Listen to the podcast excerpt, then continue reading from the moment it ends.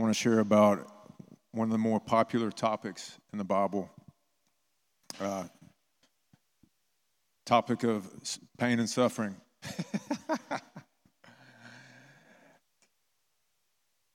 and you know, it's uh, so when I started doing research on this, just in the New Testament, whenever I I was typing in words, you know, in the the concordance for suffering, persecution, afflictions, trials. New Testament alone, I got like 13 pages. And I think sometimes we tend to ignore this part that, that's in the Bible. And I think it's a little bit of the, uh, the American gospel where we come to Jesus to make our life smoother and to make our life better, but it's really just the gospel is Jesus is our life. And he says, I'm the way, the truth, and the life. No one comes to the Father except through me. And Jesus, he's, he's the forerunner. He says, I'm the first among many brethren. And so Jesus modeled for us what our life will look like. And it says in Isaiah 53, it says he was a man of sorrows, acquainted with grief. And so you have this side of Jesus, and yet the joy of the Lord was his strength. He was the most peaceful man that ever walked the earth. Uh, the most, he was perfect and righteous, but yet he experienced suffering and joy. And, and, and 2 Corinthians 9 says Jesus became poor that we might become rich. He let, think about heaven. Heaven's glorious. There's no, it says there's no more grief, there's no more sorrow, there's joy, there's peace.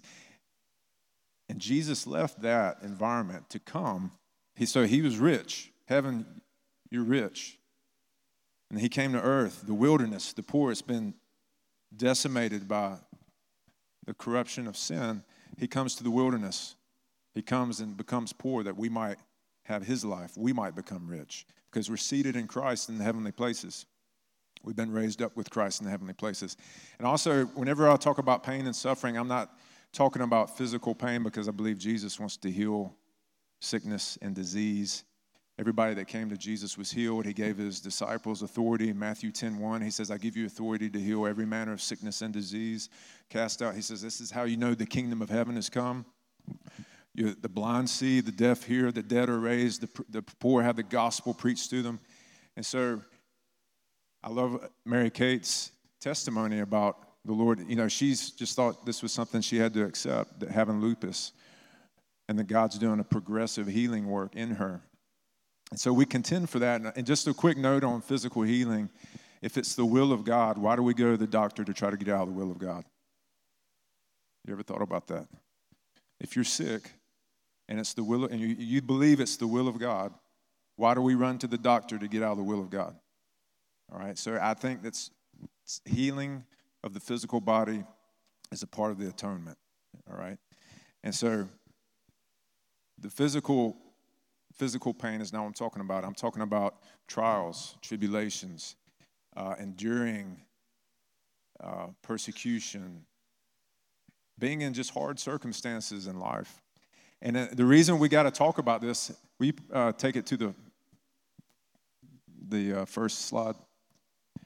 The reason I, I want us to uh, to understand this is because if you understand uh, the ways of God and also just kind of current or current circumstances, then you're you're less likely to get offended when you have understanding and when you understand that that, okay, what Jesus, my life is going to look like Jesus' life. We're being conformed into the image of Christ. And so I got a clicker, so let me, let me see if it, there we go.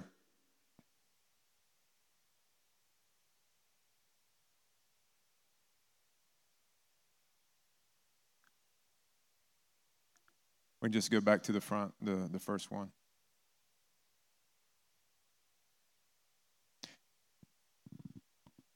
So in, in 2 Timothy chapter 3, Paul's, he's, he's uh, imploring Timothy, he's like, listen to me, Timothy. You, however, have followed my teaching, my conduct, my aim in life, my faith, my patience, my love, my steadfastness. My persecutions and sufferings that happened to me at Antioch, at Iconium, and at Lystra, which, which persecutions I endured, yet from them, yet from them all the Lord rescued me. And then verse 12 says, Indeed, all who desire to live a godly life in Christ Jesus will be persecuted. Has anybody ever read that verse before? Have you ever heard that verse before? Raise your hand. Those who desire to live a godly life in Christ Jesus will be persecuted.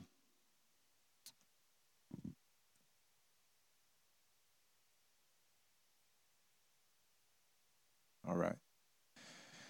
So when you read the New Testament alone, like I said, there's a lot of passages that pop, pop up. And in 2 Corinthians chapter 1, verse 18, Paul, he says this. He says, I do not want you to be unaware of afflictions. So Paul is pointing out like what he's suffering on purpose.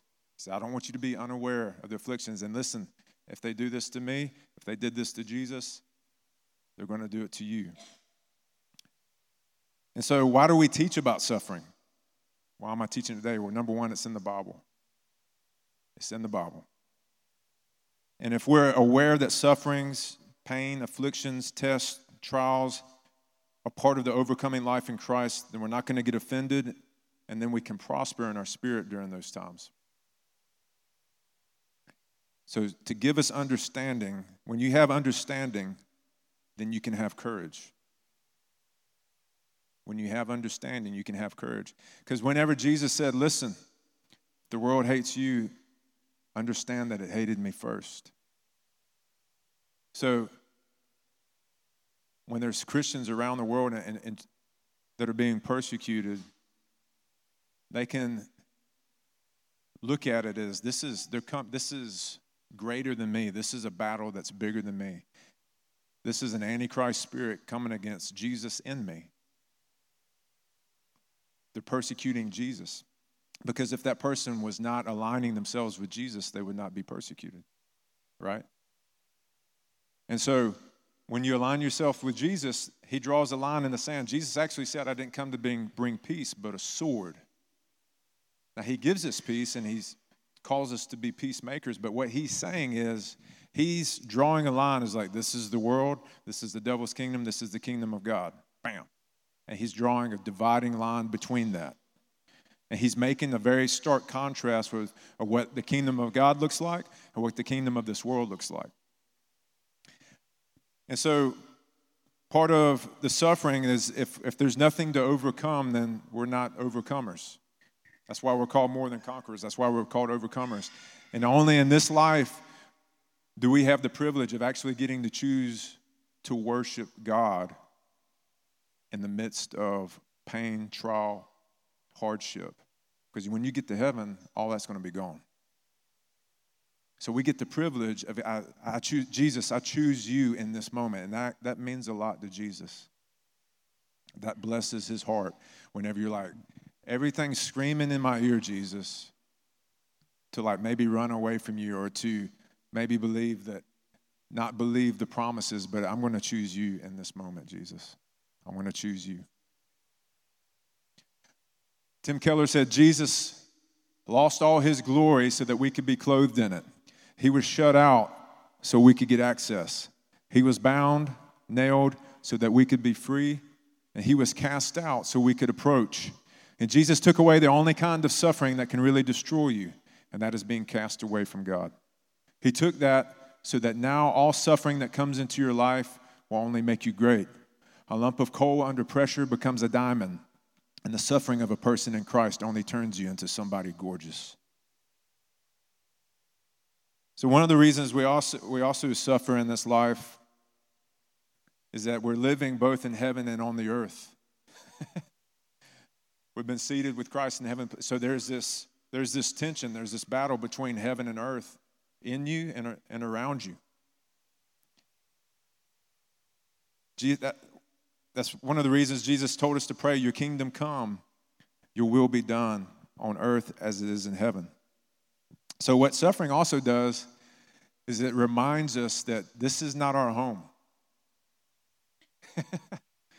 It reminds you this is not our home. We're born, we're seated in Christ. Listen, I, I believe I'm not a, uh, I'm not a uh, woe is me Christian. I don't believe we're victims. I believe God's empowered us. Like we are, He's given us His Holy Spirit to overcome. But if you're unaware that that's, it's going to come with a confrontation with the, the powers of this world and with your sin, then you're going to be mistaken. And you'll get discouraged the moment any kind of trial or hardship comes or any kind of challenge. That's why I'm saying Jesus didn't come, he didn't come to give to, to make life smoother. He came to give you eternal life. That's what he meant. And, and sometimes when you choose Jesus, it's going to create more problems for you. And the thing, the good thing is, is he's the answer. And so there was uh, at Burning Man. This was a year I didn't go. Uh, if you know what Burning Man is and you have no idea what I'm talking about, we did an outreach there. It wasn't for vacation, and so. Uh, but Bob Johnson, one of the years he went, he, there was a Jewish man, and Burning Man. Uh, the Jewish people are really, for the most part, if they're secular Jews, are really into New Age stuff. So they'll go to the mountains of Nepal to try to, try to get in touch with some Buddhist transcendentalism, and they just go to whatever New Agey thing there is. So there was actually a lot of Jews, Israeli Jews, and Jews from other parts of the world at Burning Man. And so Bob, this uh, they came into the ministry tent, and this guy was encountering the presence of the Lord. And Bob said, "Hey, man," and he he was just getting rocked. He's like, "Man, what is this?" And Bob said, "This is Yeshua." And he said, "Now, if you want if you want to live like this, if you want to be able to have access to this the rest of your life, you need to give your life to Yeshua, but um, you've got to you got to give it all. And he said that the guy just looked at the ground for about five minutes, silent. And Bob was like, "Hey, dude, accept Jesus." This is the way Bob is. He's like, "Dude, let him in." The guy wouldn't answer him. He's like, "Hey, man, come on, dude, ask Jesus to come in." And the guy's just standing there silent. And then he said the guy lifted up his head and he went, just yelled at the top of his lungs, Yeshua, come. And right when he said come, he flew back like 10 feet and was slain in the spirit. And so when he finally he came back to, Bob was is like, dude, what was going on? Why were you standing there for five minutes? He said, uh, I was counting the cost. He said, I knew if I accepted Yeshua, I would be uh, disowned by my family. That's what the cost of following Jesus is. Whenever people were baptized in Jesus' day, that's kind of what you were doing, was declaring, I am dead to my old life. It was a public, it was a lot more of, uh, it was a lot higher cost than it is for us in America because you were declaring to the whole Jewish community, I'm with Christ. He's the Messiah. And if they weren't on board with that, then you were being cut off from everything. Imagine being cut off from inheritance, cut off from your families, friends, loved ones. But Jesus said, if you don't hate your father, you don't hate your brother, you can't, you're not worthy to be my disciple. And that's what he's meaning. He's, not meaning you hate them like you don't love them, but he has to be the first love. And that's and and then you know Jesus said, "Who is my brother? Who is my sister? It's him who does the will of God. That's who my brother and sister are." So even this morning as we're doing as we gathered around Katie and Claire, it's that's the family of God.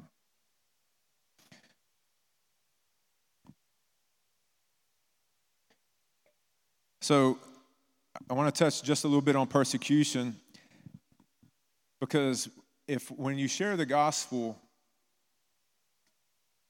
we have to understand there's people that are hungry for Jesus, and then there's people that don't know they're hungry for Jesus. And so you might come across somebody that doesn't know they're hungry for Jesus. And they might give you the Heisman. And they might call you names. You know, one of the, the worst things that American Christians hate is to be, is to be misunderstood. And Jessica was reading out of Psalm 85. It said, Lord, let us have loving kindness and truth, righteousness and peace. Sometimes we sacrifice righteousness in order to have peace. Sometimes we sacrifice peace in order to be righteous. Sometimes we sacrifice truth in order that we may appear loving.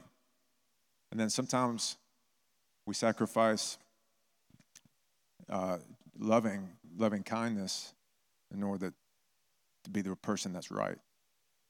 But loving kindness and truth have to be paired together. Righteousness and peace have to be paired together. When somebody maligns you or calls you names, you can't respond in turn.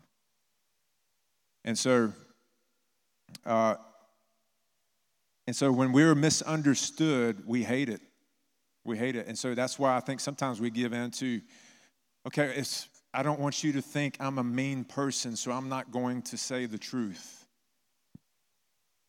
But the First Peter chapter 2 verse 12 it says they're going to call you evil for standing up for what's good.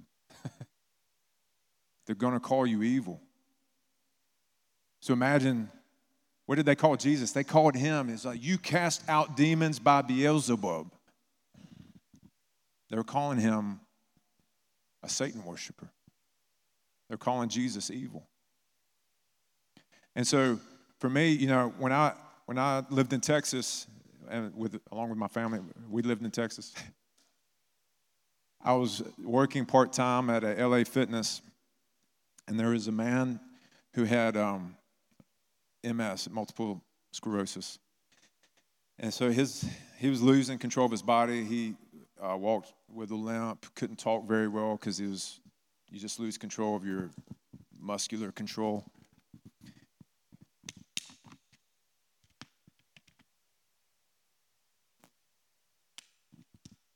He was an older man, he was in his 60s, and had been a really successful businessman, was CEO and made a lot of money.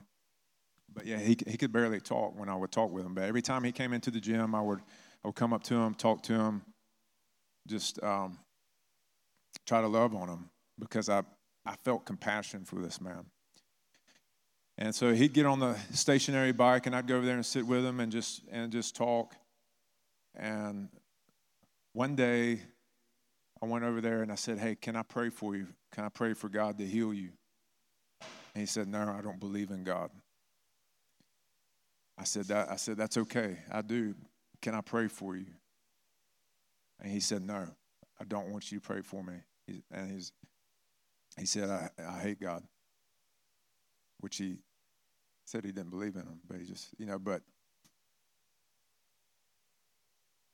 And so I said, hey, and then I just started sharing the gospel. It was like, Jesus loves you, man. Like, he's real. He can heal you. And he basically was just like, I, we had become friends, but he, he said, you need to leave. So then, so he couldn't talk very well, but he could type very well. So he sent me an email.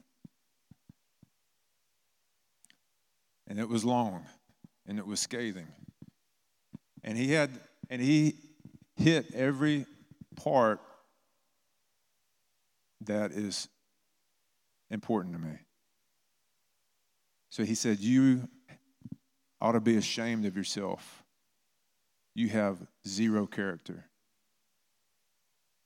You, you are not a good man. You are evil. I mean, he was he called me everything that was the opposite of what I value and who God's made me to be.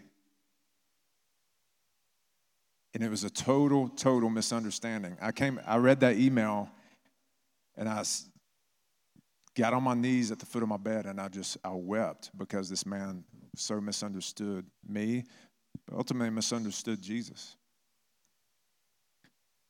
And he asked, he said, You should resign. you have so little integrity, which I didn't. I was like, I, I didn't lie. You know, I was like, well, I don't know what you're, wasn't making sense. And so I knew he was getting, it was just a demonic bitterness uh, lashing out. But that's, that's being called evil when you're trying to love on somebody, right? And so there's many times we're going to stand up for truth and we're going to be called evil. You're going to share the gospel with somebody and it's like, you're a hypocrite. You, you know what Christians have done in history? I had somebody tell me that the other day. He says, Do you, What about the Crusades? What about priests raping boys? And I said, Yeah, Jesus had a word for them. He said, Woe to you, scribes and Pharisees, because you make your disciples twice the son of hell as you. It'd be better if you had a millstone tied around your neck. Because we had started talking about hell, and I said, Hell's real. I said, Have you ever read the Gospels? And he, was like, Nah. I said, Because he, he told me, He's like, I believe Jesus loves everybody. And I said, He does. I said, I can't see how Jesus could send anybody to hell. I said, Have you read what he said? then he, he then he brought up the crusades and priests and I said, This is what he said about that twice the son of hell, not the son of earth or heaven, the son of hell. And so there's this thing, there's a clash. The gospel brings a clash of, of kingdoms. So, what does persecution maybe look like for us, a Christian in the United States in 2019? It could be rejection, it could be misunderstanding, it could be mocking, accusations like things that aren't true about you. It could be looking foolish or uncool, heaven forbid. We look uncool. And then we call it evil. 1 Peter chapter 2, verse 12, they, they, might, they will call you evil. So there's no threat of life like some of our brothers and sisters around the world, which we can be thankful for. Now, Jesus, like I said, he's the forerunner, he's the first of many brethren. And so, this is, this is uh, what Jesus' life looked like the sufferings that he endured, acquainted with grief. Number one, he was a, he was a newborn baby. His family had to flee to Egypt as a, when he was a baby to escape infanticide at the hands of Herod. All right? Submitted to his parents' authority when he was teaching in the temple. How many you know that's, that's taking up your cross sometimes? You got to submit to your parents, you know. Even, at, even as an adult, you know, sometimes you just got to do it. All right, yeah, Mama, I'll get the fruitcake for Thanksgiving. Okay. He fasted, he fasted 40 days and was tempted by the devil.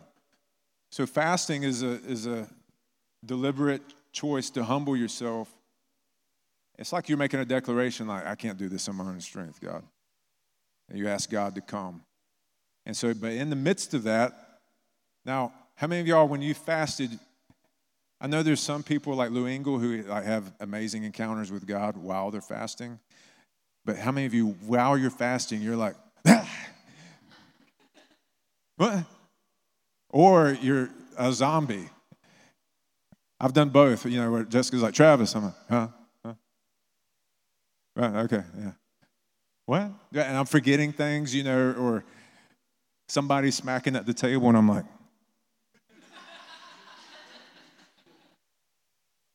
so, anyways, you, the flesh trying to rise up, you know, and you, that's because it's being crucified. It's like, I don't want to die. But you bring it to death.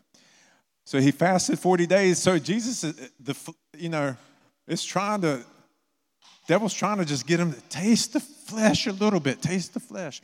But he wouldn't do it. The, pe- the people he grew up with in Nazareth attempted to throw him off a cliff and kill him. Imagine your hometown people that you grew, grew up with said, we, we try to kill you. But this is what I love about Jesus, too. It said they, because the reason they threw him off the cliff is because when it was his, his turn to read in the synagogue, it just happened to be the reading of Isaiah 61 that day, where it says, The Spirit of the Lord is upon me. He has anointed me to preach good news to the poor. And it goes on and on. And he says, Today the scripture is fulfilled in your midst, because there's a messianic scripture. And they're like, Blasphemy. That's my Pharisee voice. blasphemy. And so you, they took him and they, they took him off to a cliff, but it said Jesus walked through like through the crowd unnoticed. So Jesus put the invisible cloak on because it wasn't his time. There's been other men in history that, that Sadhu Sundar Singh, apostle in India, turn of the 20th century, a Hindu village was getting ready to kill him, and, and he walked through the crowd, and they were just, there's an angry mob, and he just walked through the middle. They didn't even see him. He said they're all looking at the stage where he had been preaching, and they're doing this, ah, and he walked out the back. And they're still just in a frenzy, like looking at the stage. So Jesus is the same yesterday, today, and forever. He was despised and rejected by religious leaders of the day. Sometimes that's the persecution that comes from actually those who call, call themselves Christians. Accused of being a sinner, a drunkard, a glutton, and a demon worshiper. His ancestry and heritage was mocked. They went, Is it this Joseph's son? Does anything good come out of Nazareth? Does anything good come out of Watkinsville? I mean, that's, you know, if that's, we're saying that about me, but wherever you're, you were born at, mostly misunderstood by the masses and even those closest to him. Imagine that, your closest friends. Like, dude, I, I thought you were going to do this. They're disappointed in you. Betrayed by those closest to him, Judas and Peter. Mocked and beaten at the orders of government officials. Crucified on a Roman cross, a criminal and a traitor's death and he deserved none of it. Hebrews 12, uh, verses 1 through 3, this is the Passion Translation. that says, As for us, we have all of these great witnesses who encircle us like clouds. So we must let go of every wound that has pierced us and the sin we so easily fall into. I'm going to read that again. We must let go of every wound that has pierced us and the sin we so easily fall, in, fall into. Then we will be able to run life marathon race with passion and determination, for the path has been already marked out before us. We look away from the natural realm and we fasten our gaze onto Jesus, who birthed faith within us and who leads us forward into faith's perfection. His example is this because his heart was focused on the joy of knowing that you would be his. He endured the agony of the cross and conquered its humiliation, and now sits exalted at the right hand of the throne of God. So, so consider carefully how Jesus' face, how Jesus faced such intense opposition from sinners who oppose their own souls, so that you won't become worn down and cave in under life's pressures. Charles Spurgeon said, Our sorrows are all like ourselves, mortal. There are no immortal sorrows for immortal souls.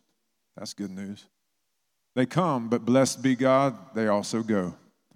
Like birds of the air, they fly over our heads, but they cannot make their abode in our souls. We suffer today, but we shall rejoice tomorrow. So, what can we expect when we, we share the gospel in word and deed? we can expect what Jesus experienced.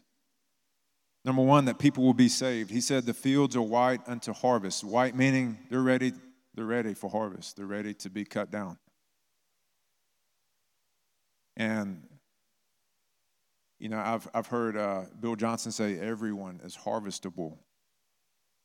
We just got to know what the key is. You just got to have, like, what's the key for that person? It might be a word of knowledge, it might be a prophetic word, it might just be simply sharing the gospel. It may be healing, it may be you serving them, bringing them cookies on their birthday. Secondly, miracles and signs will, want, will follow. So Jesus summoned his 12 disciples, gave them authority over unclean spirits to cast them out and heal every kind of disease and every kind of sickness. And Jesus said, The kingdom of, as you go, preach, saying, The kingdom of heaven is at hand. Heal the sick, raise the dead, cleanse the lepers, cast out demons. Freely you have received, and freely you give. Thirdly, that there's people are hungry for Jesus. People are hungry for Jesus. There's people like in, in Acts chapter 16, I'm going to read this to you. Paul and Silas at midnight were praying and singing hymns of praise to God, and the prisoners were listening to them. So Paul and Silas, they're, they're in prison and they're worshiping the Lord. And suddenly they, there came a great earthquake so that the foundations of the prison house were shaken. And immediately all the doors were open and everyone's chains were unfastened. When the jailer awoke and saw the prison doors open, he drew his sword and was about to kill himself, supposing that the prisoners had escaped. He'd rather kill himself than face the punishment from his uh, authorities. But Paul cried out with a loud voice, saying, Do not harm yourself for we are all here. Now imagine this jailer probably got rough. I imagine he got rough with Paul and Silas, throwing them in there, maybe hit them a few times. Who knows? There was no prisoner rights back then. And so Paul says, Do not harm yourself, for we're all here. So this guy who's his enemy, he's saying, Don't harm yourself. And he called for lights and rushed in, and trembling with fear, he fell down before Paul and Silas. And after he brought them out, he said, Sir, sirs, what must I do to be saved? They said, Believe in the Lord Jesus, and you will be saved, you and your whole household.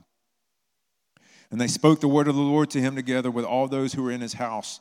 And they took them that very hour of the night and washed their wounds. And so they'd been beaten. And immediately he was baptized, he and his whole household, the jailer in his house. And he brought them into his house and set food before them and rejoiced greatly, having believed in God with his whole household. So here's a man who was their enemy, and in the moment, it took it was an earthquake that broke the jail open. And he, the fear of God came on that man. And he asked, How may I be saved? We can also be expect to be rejected like Jesus. John chapter 15 says, Jesus is speaking to his disciples. He says, If the world hates you, know that it has hated me before it hated you. If you are of the world, the world would love you as its own. But because you are not of the world, but I chose you out of the world, therefore the world hates you. I think, as a general principle, if it's popular in the world, it's probably don't want to go that direction. the world thinks it's a great idea, probably, probably not the kingdom of God.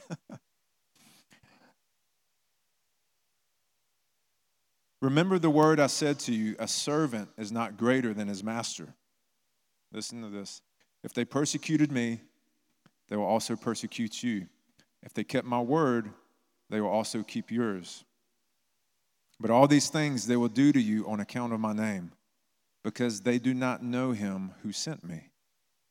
If I had not come and spoken to them, they would be they would not have been guilty of sin, but now they have no excuse for their sin. Whoever hates me hates my Father also. So even if they're doing it in the name of God, they don't know God because Jesus is the exact representation of the Father. If I had not done among them the works that no one else did, they would not be guilty of sin. But now they have seen and hated both me and my Father. But the word that is written in their law must be fulfilled. They hated me without a cause. But when the Helper comes, this is the good news, whom I will send you to you from the Father, the Spirit of truth, who proceeds from the Father. He will bear witness about me, and you will also bear witness, because you have been with me from the beginning. And so the Holy Spirit will come, and the Holy Spirit's the comforter. He's the empowerer. He's the one that gives us his fruit, He's the one that gives us his gifts. And Jesus said, Don't despair. The Holy Spirit's also called the Spirit of Christ. And so Jesus, he said, I'm never going to leave you, I'm never going to forsake you. Lo, I'm with you always, even to the end of the age. And so Jesus is with us. We're not walking this alone like Jesus did. He's walking with us in the midst of this. And the beauty about this is we get to have, we get to choose joy in the midst of these things. You've heard, maybe you, people said forgiveness is a choice. Maybe you hear, have heard people say love is a choice. Joy is a choice. And there's never a convenient time to start choosing joy. It's like, I want to start choosing joy next week when my calendar is a little less hectic. Just choose joy today. and, and so when you choose joy, sometimes you just got to do joyful things. Maybe you need to like skip to your car. Maybe you need to laugh in your car and just fake it till you make it. You know, maybe I, I do that all the time. If I start feeling like I'm getting a little, little cloud over my head, I start laughing. And, and sometimes the more ridiculous, the better. But you do that, that's the foolish that confounds the wise, right? Because somebody, you're at, you're at the, the, the, the red light, and somebody just sees you laughing, and you know, if you're me, I'm just, I might get a little crazy face on, and I'm just doing, ah, woo! And you look over and they do this. And so they, it looks foolish, right? But guess what? You're getting free from that little cloud over your head. So who cares? They don't have the power over your life, Jesus does. Don't fear them. So, what gives us strength during these times? The food of the Lord. And what is the food of the Lord? My food is to do the will of Him who sent me, not you, and accomplish His work. My food is to do the will of Him who sent me and accomplish His work. That's, that's a great prayer to pray. Say, Lord, let my food be to do your will. Let, let that sustain me. Jesus also he prayed, he said, Give us this day our daily bread. Jesus likened himself to the manna that came out of heaven to feed us and sustain us. Secondly, is the joy of the Lord. Romans 5 1 through 5 says, Therefore, since we've been justified by faith, we have peace with God through our Lord Jesus Christ. Through him, we have also obtained access by faith into this grace in which we stand. We rejoice in hope of the glory of God. Not only that, but we, jo- we rejoice in our sufferings, knowing that suffering produces endurance, and endurance produces character, and character produces hope, and hope does not put us to shame because God's love has been poured into our hearts through the Holy Spirit who's been given to us. Acts chapter 5 and when they called in the apostles, they beat them and charged them not to speak in the name of Jesus and let them go. Then they left the presence of the council, rejoicing that they were counted worthy to suffer dishonor for the name.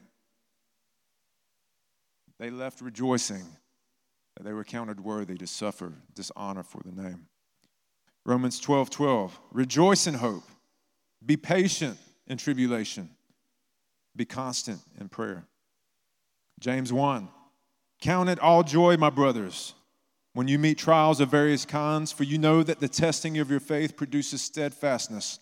And let steadfastness have its full effect, that you may be made perfect and complete and mature, lacking in nothing. And then 1 Peter 1, the last scripture I'm going to read, it says, Celebrate with praises the God and Father of our Lord Jesus Christ, who has shown us his extravagant mercy for his fountain of mercy has given us a new life, and we are reborn to, an, to experience a living, energetic hope through the resurrection of Jesus Christ from the dead. We are reborn into a perfect inheritance that can never perish, never be defiled, and never diminish. It is promised and preserved forever in the heavenly realm for you. Through our faith, the mighty power of God constantly guards us until our full salvation is ready to be revealed in the last time.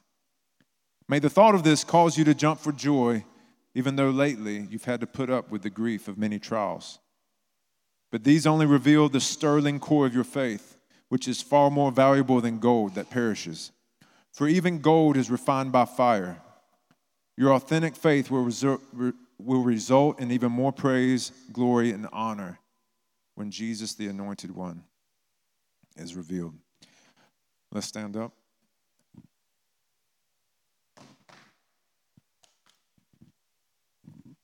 So I just had one little thing. Um, as Travis was talking about the what gives us strength, it's the food of the Lord. And as he was sharing, I was thinking about how um, we have, when we get discouraged, especially or feel misunderstood, I feel like we um, there's a lot of different things that come with that. And um, I have a friend who said one time, you know, if you like haven't spent time with the Lord for a few weeks or years or whatever it may be, and you're like, man, I need to go read my Bible, and man, I just haven't. I'm so embarrassed. You know, you just feel like shame. He's like, it's not shame, that's hunger pain. And we get hunger pains, right? So, any of you ever had hunger pain, like you couldn't eat for some reason, whether you were fasting or you were you were just like in a situation like the preacher talked too long then his wife got up and kept talking and you're like i thought i was leaving. Um, anything like that you were just really hungry right? And so these kinds of things happen where you're hungry. And what i feel like the world is doing is they're hungry and they're like i'm just going to take some deep breaths. Still hungry. You know? Got more oxygen I'm going to go for a jog. You know, but we do that too. We're hungry for the food of the Lord that Travis was talking about. We're hungry for Jesus, to live like Christ, to get more of Him. But as believers, I just want to encourage us like when that shame comes or when the, you know, we try to feed that hunger pain with something else, it won't satisfy it. Like we've got to get in Jesus and do what he's do be about the Father's business and it will meet that hunger pain. So in our discouragement, it's like we're um so you know when you start jogging or or working out, like you you eat more, right? So when you start taking risks for Jesus, you're going to have more hunger pain. You're going to need more from him keep the because if not it will turn into the shame and the discouragement and the focus on the misunderstood being misunderstood i love i thought of this during the sermon too um, someone posted something the other day that said if you um, want to make people happy don't be a leader sell ice cream and so sometimes I'm like, I want to sell ice cream. You know what I mean? Because that would be fun, right? But uh, but you guys are a bunch of leaders. Like you're not to make, you know, like most people are going to not like you, and you're going to be misunderstood. So um, just remember that that you're not selling ice cream. You're a leader wherever you are. Yeah, and there's gonna you're gonna have you're gonna have favor with people. Jesus grew in favor with in stature with man and with God. He had favor with Nicodemus, some other Pharisees, uh, Joseph of Arimathea. But there's also the Pharisees that tried to kill him at every turn. And so, you, when we understand this, we won't get discouraged. When somebody, when somebody calls you evil for standing up for good, you're like, oh, they did this to Jesus. Then you won't get discouraged. You're like, it's not even me. It's persecuting Jesus. Because what J- Jesus, it says that what the gospel does is it reveals the righteousness of God. And so when it reveals the righteousness of God, I, have experienced when you, if you've ever street preached, what you feel people's shame, actually. So like you can, or they start mocking. And it's like, this, ooh, uh, you know, and they're just like, and the, what? The, why do people do that? It's because when you're preaching the truth, it reveals righteousness. And so you either come to grips with that, like I need Jesus, or you mock it and shame it, and and because it's heavy. It's heavy. Like when you. So it, when how many of y'all when you first preached the gospel i was like the fear of like part of it was the fear of god for me i was like i he is the master and he controls life. I need to like get up under i need to get right with god. And so sometimes that's what people feel when you when you preach the gospel and you even, you're not even preaching a hellfire and brimstone sermon. And because what the God, when it reveals the righteousness of God, sometimes there's people that they're overcome with the love of God. But if they're not overcome with the love of God and they feel there's that battle that's happening, sometimes it's that shame. And, and, and I've told somebody, like, You want to get that shame off of you, come to Jesus because that's sin. That's the shame of sin. So you come to Jesus so he can take that off of you. And so this morning, if there's, if there's anybody here that you need to receive Jesus into your life, you, you're like, I want to follow him, and he's, he's going to be my Lord, my master, not just my Savior, save and save me from my sins, but I'm going to give my life and I'm going to follow him. I'm going to become a disciple.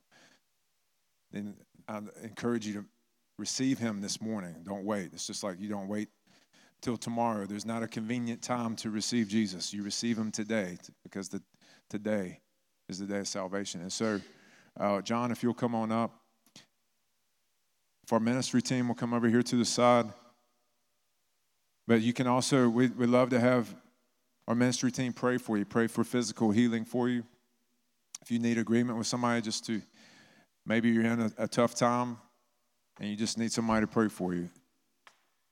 You know, some of, one of God's favorite prayers is a one word prayer. It's help. And I love it when you, when, when you tell God stuff like, listen, you asked me to do this thing, I can't do it. You got to show up. He loves that too. I can't do this. You guys show up. I'll, I'll, I'll, show up, God. I'll come to work, but I, don't ha- I ain't got nothing. So you got to show up. And here I am. He loves that because he loves to show up. So let's worship to one more song, and uh, we'll go from there.